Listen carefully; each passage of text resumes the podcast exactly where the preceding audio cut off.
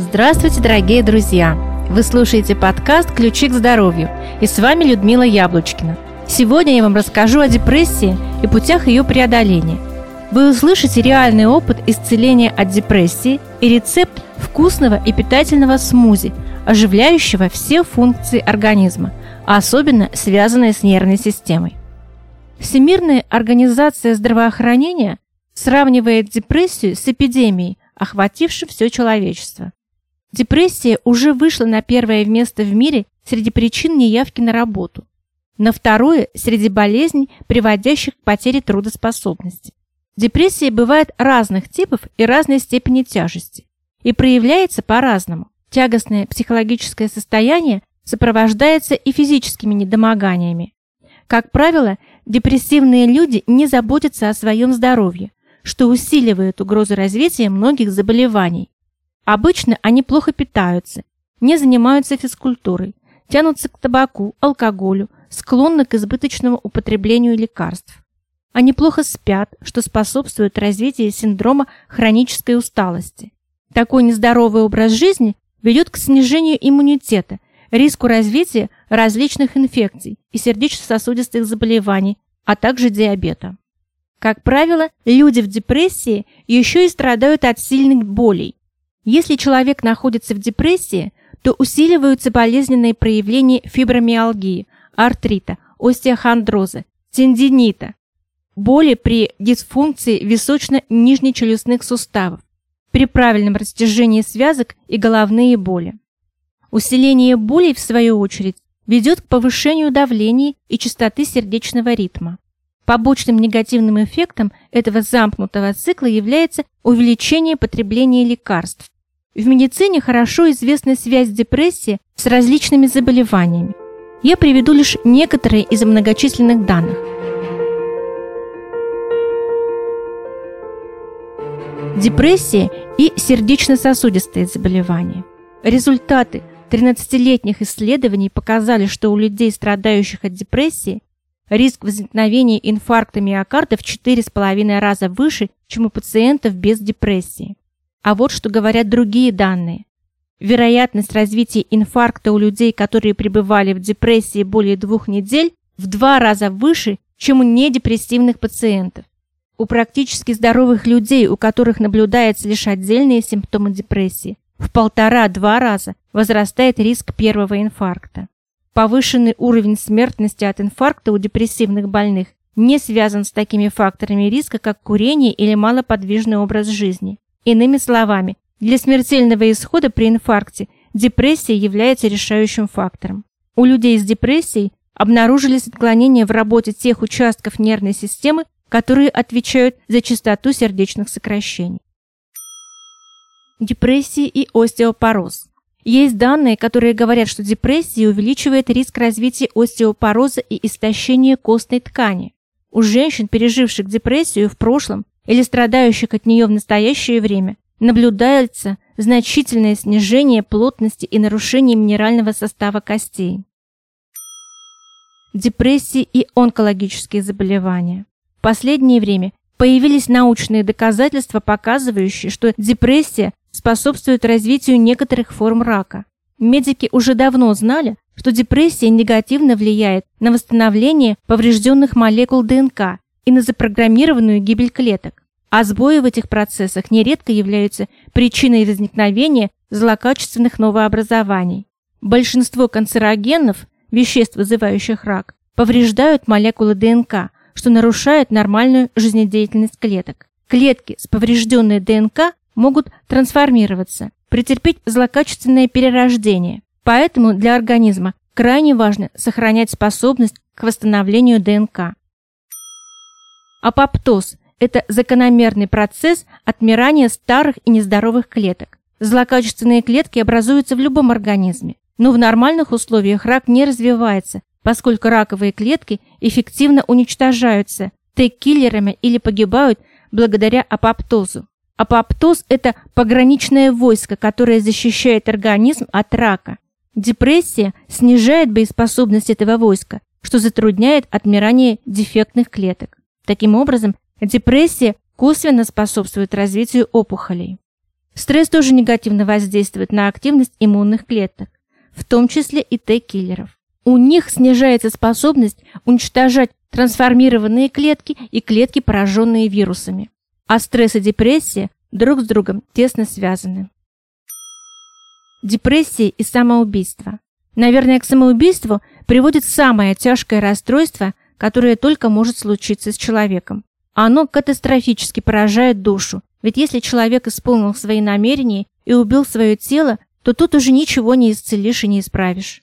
Депрессия усиливает риск возникновения суицидных намерений, особенно у детей и подростков. Больше 90% тех, кто совершает самоубийство, имеют психические отклонения, главным образом депрессии и зависимости от наркотиков. Губительная спираль. Депрессия, так же как и стресс, тесно связана с телесными недугами. Переплетаясь, они образуют порочный круг, или вернее, спираль, ведущую вниз. Люди, страдающие от длительных изнурительных болезней, инсульта, рака, сердечных заболеваний, диабета, склонны к развитию депрессии. Депрессия же, в свою очередь, подливает масло в огонь болезни. Это одна из основных причин, почему нередко состояние больных с тяжелыми хроническими заболеваниями неуклонно ухудшается, несмотря на прием высокоэффективных препаратов. В то же время, если человек одновременно с лечением основного заболевания приступает к терапии депрессии, то его физическое состояние быстро улучшается. Губительная спираль начинает раскручиваться. Для лечения депрессии оправдано применение психотерапии, когнитивной терапии и медикаментозного лечения. Депрессия проявляется в трех разных формах. Большое депрессивное расстройство, дистемия и биополярное расстройство. Если у вас возникло подозрение, что вы или кто-то из ваших близких страдаете от той или иной разновидности депрессии, не пытайтесь ставить диагноз сами. Обязательно обратитесь к специалисту. В каких случаях можно предположить, что у человека клиническая депрессия? Сейчас я перечислю 10 симптомов большого депрессивного расстройства. Если в течение двух недель наблюдается 5 или более ниже перечисленных симптомов, в этом нет ничего страшного. Если отдельные симптомы появляются один или два дня. Иногда они связаны с изменениями уровня сахара или гормонального фона в организме. Когда же симптомы множественные и сохраняются дольше, то следует уже подумать о депрессии. Итак, первое. В настроении преобладают грусть, печаль, разочарование, уныние человек становится слезливым или, наоборот, настолько подавлен, что не в состоянии даже плакать. Второй фактор – серьезные изменения аппетита и веса тела. При депрессии большинство людей теряют аппетит и худеют. Однако небольшой процент депрессивных больных, наоборот, прибавляет в весе. Стремление к еде у них становится неуправляемым. Третий фактор – потеря интереса к жизни. В депрессии человек редко получает удовольствие от тех занятий, которые увлекали его еще недавно. Кажется, что он вообще теряет интерес к жизни. Шутки больше не радуют, любимые дела не привлекают, все кажется скучным. Четвертый фактор – изменение режима сна. Люди в депрессии спят либо слишком мало, либо чересчур много. Часто они страдают от бессонницы, с трудом засыпают, их мучают ранние пробуждения, часа в 3-4 утра, и они уже не могут заснуть. Но некоторые больные, наоборот, могут спать круглыми сутками. Пятый фактор – потеря сил. Люди в депрессии часто ощущают глубокую, неприходящую усталость. Шестой фактор. Трудности в умственной деятельности. В депрессии людям бывает трудно сосредоточиться. Внимание легко рассеивается. Они не могут запомнить имена, даты, хотя ранее не испытывали с этим никаких трудностей. Седьмой фактор – замедленные реакции. Люди в депрессии часто снижают ритм жизнедеятельности. Они медленнее ходят, разговаривают, по утрам долго встают и одеваются. Восьмой фактор – повышенная возбудимость. По сравнению со своим обычным состоянием, люди, страдающие от клинической депрессии, легче приходят в возбуждение. Например, мгновенно раздражаются. Девятый фактор – пессимизм. Обычно люди в депрессии погружены в уныние. Они переживают ощущение безнадежности и бессмысленности жизни. Их сердце заполненное чувством вины разум негативными мыслями. Будущее кажется тусклым, непривлекательным. Многие люди, страдающие от длительной депрессии, сообщают, что душу их заполнил мрак, а мир стал серым, потерявшим все краски. И десятый фактор – это суицидальные мысли. В депрессии люди часто обращаются к мыслям о самоубийстве или смерти. Можно ли узнать, склонны ли вы к развитию большого депрессивного расстройства? Существует ли предрасположенность к депрессии?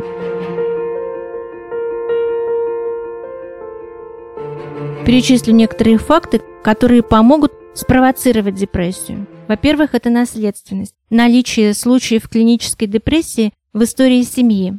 Во-вторых, смерть близкого человека, супруга, родителя, ребенка, друга. Даже смерть домашнего животного может вызвать депрессию если человек к нему был сильно привязан.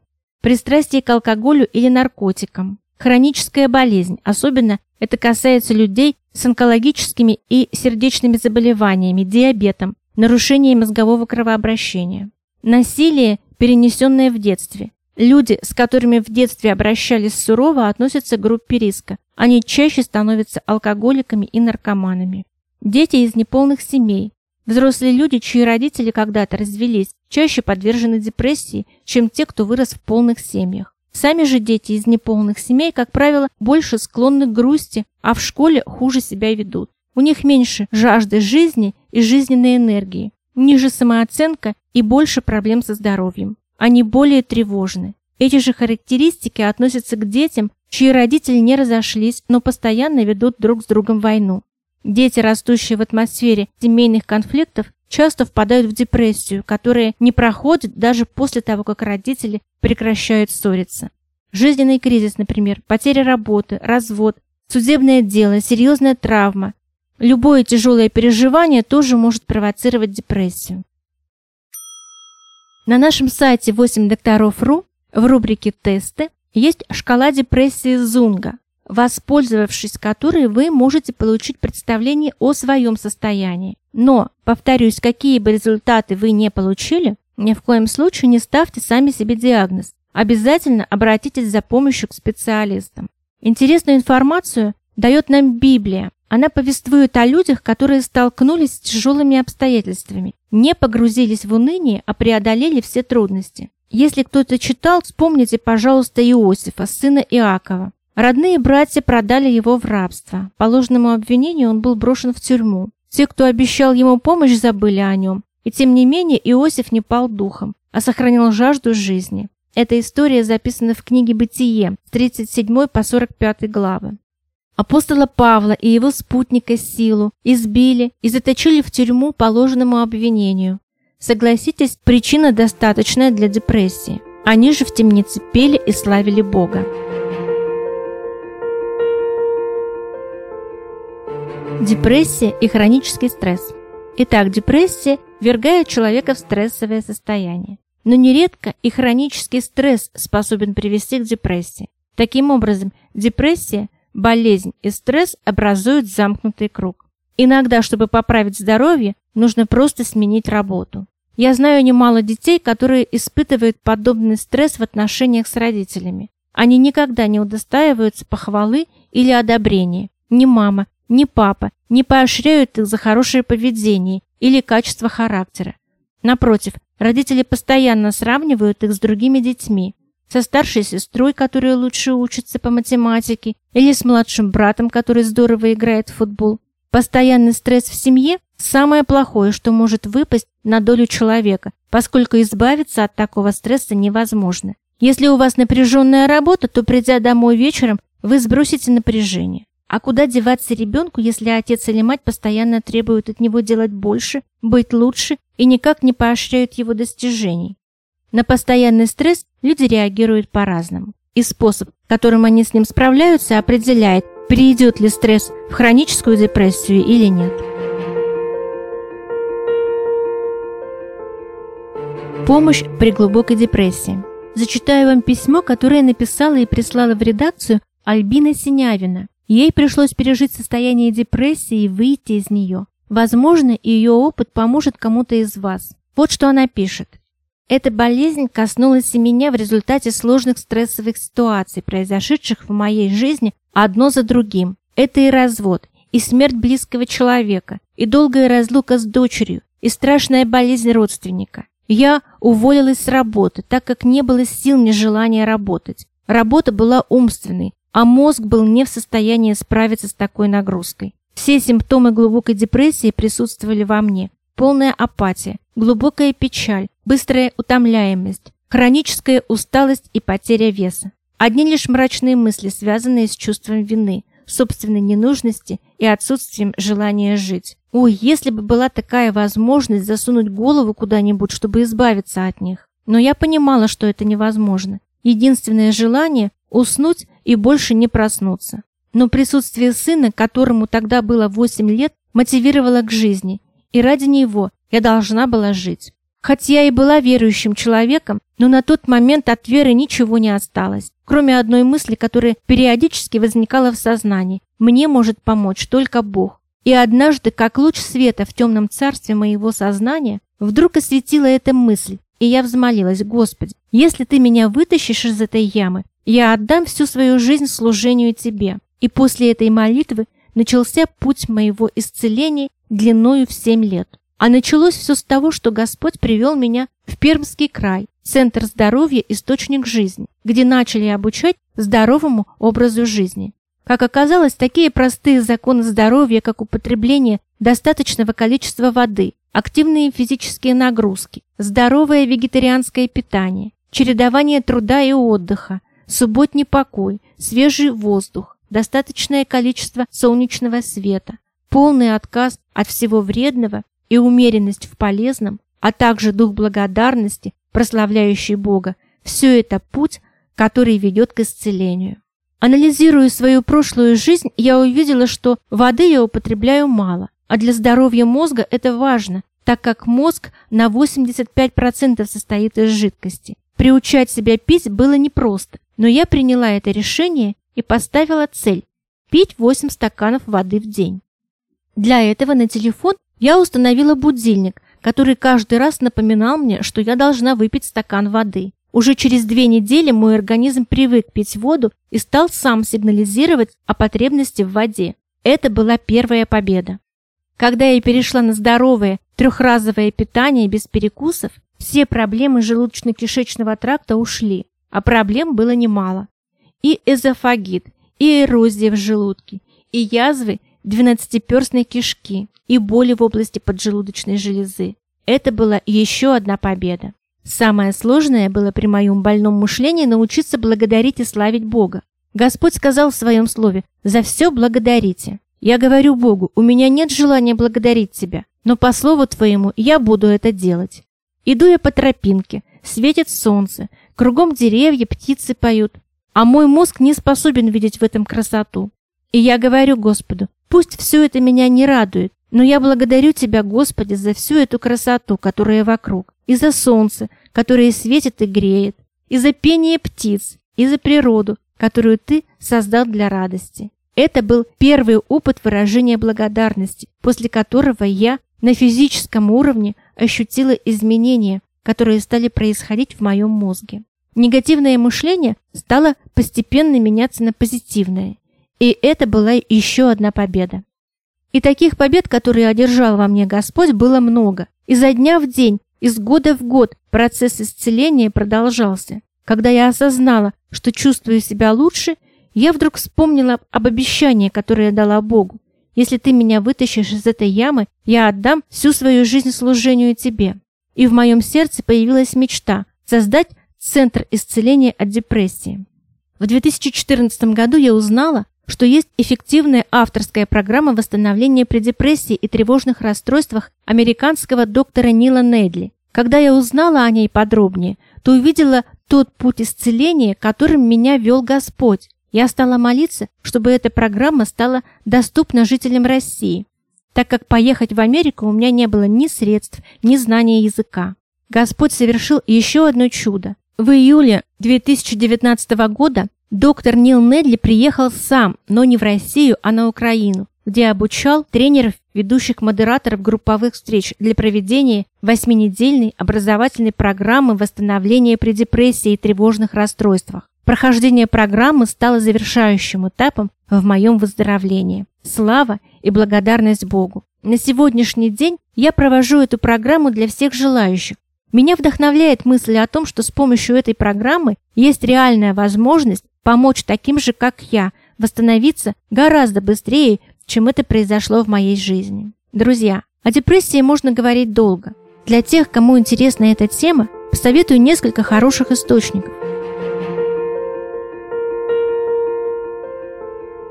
Во-первых, это книги Нила Недли «Депрессия и как ее победить» и несколько книг, вышедших в издательстве «Источник жизни».